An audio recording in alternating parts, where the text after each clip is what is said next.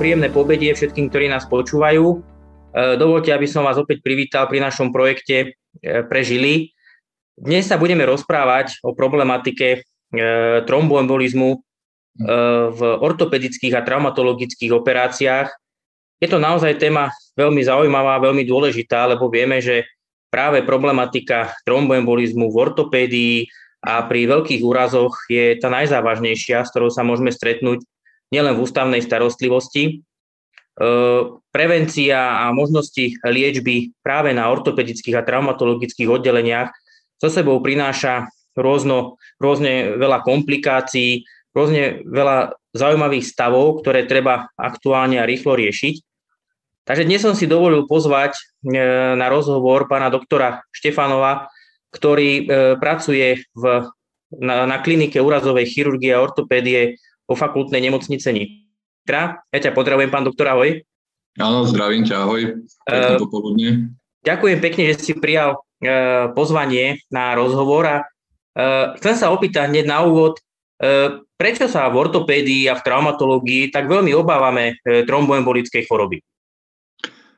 Tak uh, je to hlavne kvôli tomu, že v súvislosti s tými veľkými úrazmi alebo politraumou, čo sa týka tých akutných pacientov, alebo s úrazmi dolných končatín a rovnako s ohľadom na veľké operácie, ako sú výmeny klbov, tak to riziko tej tromboembolickej choroby je tam veľmi vysoké.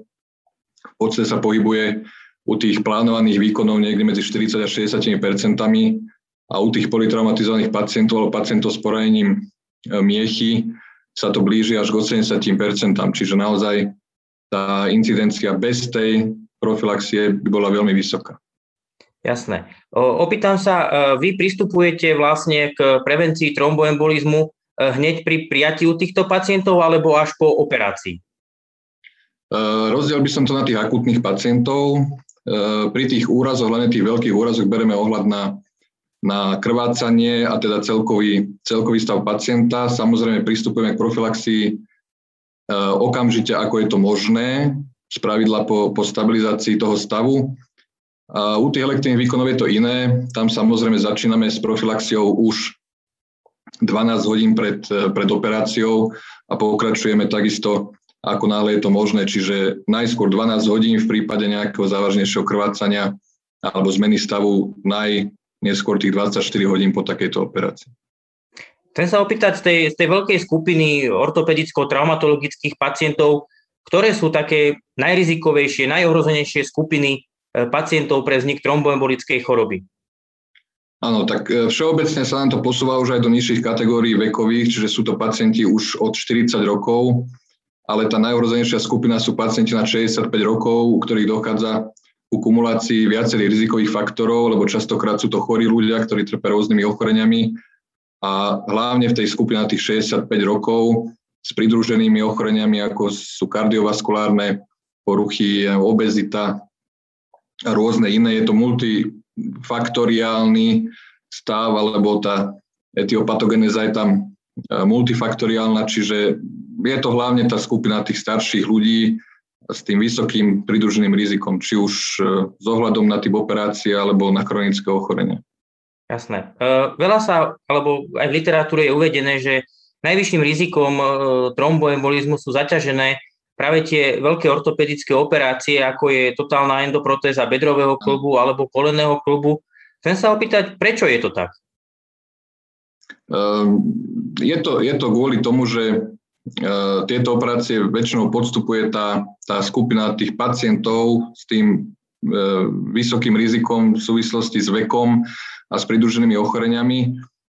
A zároveň je to povaha samotného výkonu, čiže e, dĺžka jeho trvania, polohovanie pacienta pri operácii, následná imobilita, ktorá trvá veľakrát viac ako tých uh, želaných 72 hodín a rovnako krvné straty, ktoré sa vyskytujú pri týchto operáciách, majú tiež podiel na, na následnom zvyšnom riziku tromboembolie. Hrá nejakú úlohu pri vzniku tromboembolickej choroby u týchto pacientov aj dĺžka rehabilitácie? Alebo samotná rehabilitácia? Ako prebieha rehabilitácia u týchto pacientov? Určite áno. V podstate u niektorých pacientov tá rehabilitácia začína už pred operačným výkonom v rámci prípravy u väčšiny pacientov, alebo u všetkých pacientov sa snažíme samozrejme o čo najvčasnejšiu vertikalizáciu a rehabilitáciu, či už je to pasívna rehabilitácia na lôžku, alebo aktívna vertikalizácia s nácvikom chôdze a teda s pridávaním mobility. Um, u tých pacientov veľakrát e, ten, ten liečebný a rehabilitačný režim trvá dlhšie, preto sa u všetkých prikláňame k tomu dlhšie trvajúcemu preventívnemu protokolu v trvaní v podstate až 4 e, týždne po operácii alebo až do úplnej, úplnej mobility pacienta. Aj, aj v priebehu tej rehabilitácie. Kontinuálne sme vlastne trošku prešli už e, na takú tú problematiku samotnej prevencie alebo profilaxie tromboembolickej choroby. Mm, ako postupujete vy v ortopédii, alebo teda v traumatológii v rámci, aké spôsoby prevencia a tromboprofilaxie používate u vás na klinike napríklad?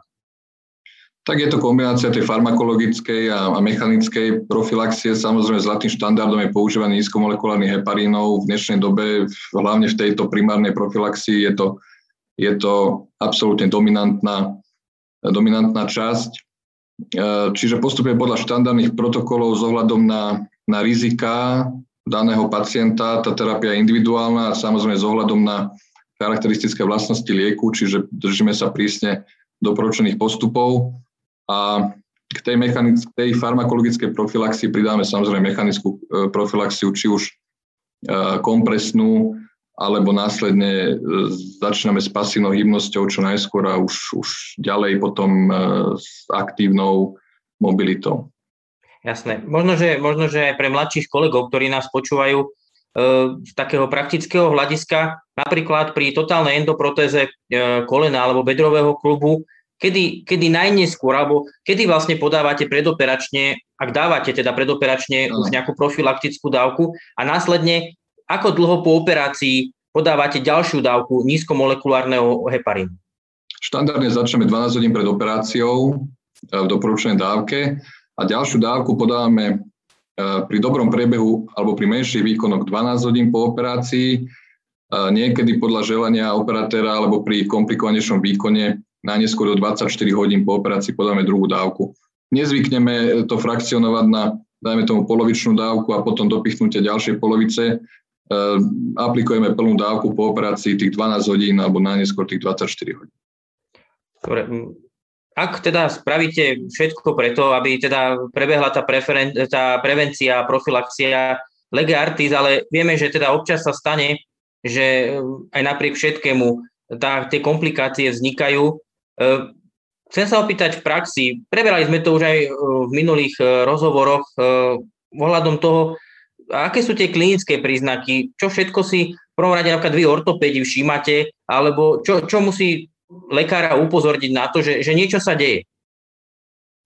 Ehm, môžu to, byť, môžu to byť tie lokálne prejavy na danej končatine, čiže nejaký počínajúci opuch, e, bolesť bez nejakého zjavného iného dôvodu. Opuch sa udáva v obvode rozdiel už 1,5 cm medzi zdravou a postihnutou končatinou. Môže to byť e, zvýšená citlivosť v priebehu, v priebehu žil dolnej končatiny, nasledujúci, v nasledujúcom intervále už, už zmeny farby kože a nastúpenie výrazného opuchu a výraznejšej bolesti. A z tých závažnejších prejavov je to už prejav samotnej embolie, ako je, ako je dýchavičnosť pacienta, nedaj Bože nejaké závažnejšie, závažnejšie klinické prejavy. Zase trošku do praxe. Ehm, potom, keď sa rozvinú nejaké príznaky tromboembolickej choroby v zmysle embolie, ehm, ako, ako postupujete? Dávate robiť CT angio, voláte internistu, kardiologa, spolupracujete s niekým, ako to, ako to naozaj v tej klinickej praxi vyzerá? Tak štandardne aplikujeme čo najskôr plnú terapeutickú dávku ehm, dané, daného lieku. Následne realizujeme, realizujeme odbery, kedy prítomnosť alebo E, zvýšenie D-dimeru e, je pomerne senzitívna metóda, aj keď málo špecifická, s ohľadom aj na iné možné stavy e, spojené s degradáciou fibrínu, ale pokiaľ je negatívny D-dimer, môžeme ten stav považovať za negatívny. Pokiaľ je samozrejme pozitívny, tak pokračujeme ďalej v diagnostike. V diagnostike samotnej trombózy využívame najviac duple, duplexné, duplexné sono, kde hlavne u tých symptomatických pacientov tá citlivosť je pomerne vysoká, hlavne teda v tých proximálnych úsekoch hlbokého žilového systému a samozrejme pri podozrení na embolizáciu realizujeme CT e, angioplúc a ďalej ten stav konzultujeme s internistom. Dobre, čiže e, ešte z takého možno aj mm, dlhodobého pohľadu na prevenciu trombolickej choroby po, hlavne po tých ortopedických operáciách, po tých veľkých ortopedických operáciách, ako dlho ponechávate potom nízkomolekulárne hepariny v, v liečbe? Sú pacienti schopní si to aplikovať doma sami, chodia pravidelne na kontroly, pýtate sa aj na toto. A aké sú také, také tie nejaké, možno že horné, horné intervaly alebo horné hranice doby podávania nízkomolekulárnych heparínov. Po tých, po tých veľkých výkonoch, keď sa bavíme napríklad o tej, o tej výmene kolena alebo bedrového kolbu, sme zastancami e, podávania prevencie alebo teda profilaxie až po dobu 40 dní po operácii. To je zhruba čas, e, ktorý aj tým pacientom trvá, kým sa dostanú do tej, do tej takmer plnej alebo plnej mobility. Samozrejme to riziko je dokázané, že trvá až, až dva mesiace od tej operácie, čiže treba byť obozretný aj, aj po vysadení profilaxie a poučiť teda tých pacientov o, o možných, možných príznakoch e, tromboembolizmu. E, pokiaľ je následne indikovaná ďalšia liečba, tak už sa spravidla prechádza na nejaké perorálne preparáty a tam, tam tie protokoly sú dlhšie. Ale tá štandardná profilaxia minimálne tých 40 dní po tých protifikoch. Jasné, čiže je to, je to dosť dlhá doba. E, Možno, možno do budúcna, alebo m, mm, ešte by ma zaujímalo, akým spôsobom vy ortopédi, alebo teda traumatológia, ako dokážete uh, minimalizovať to riziko vzniku tromboembolickej choroby, lebo m, mm, predpokladám, že tie postupy počas tej operácie sú veľmi e, podobné. Tá skupina tých pacientov je rovnaká, čo sa týka, alebo teda skoro rovnaká, čo sa týka toho vekového rozloženia. Je, sú nejaké možnosti, ako, ako minimalizovať rizika vzniku alebo rozvoju tromboembolickej choroby? Áno, tak e, samozrejme medzi tie základné veci správ, patrí to správne prevedenie operácie v štandardnom čase a snaha o minimalizáciu krvných strát, samozrejme s ohľadom na meké tkanivá, polohovanie pacienta, e, dodržanie, dodržanie určitých zásad.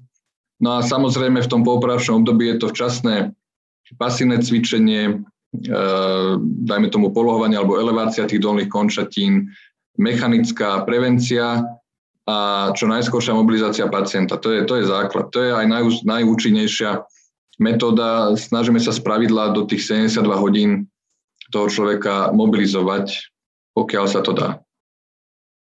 Dobre, eh, ďakujem pekne, pán doktor, eh, že si si našiel čas a že si nám odpovedal na, na otázky, ktoré teda dúfam naplnili očakávania aj všetkých, ktorí nás e, počúvali.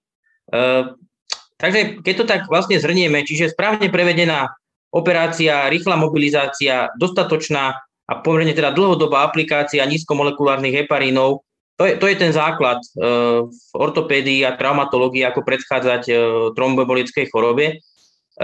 Ja ti ešte raz ďakujem ostatným poslucháčom Prajem ešte príjemný zvyšok dňa a teším sa na ďalšie zaujímavé témy. Takže dovidenia a ďakujem. No, ďakujem Maja. Ahoj. Dovidenia. Projekt Prežili vzniká s podporou spoločnosti Sanofi.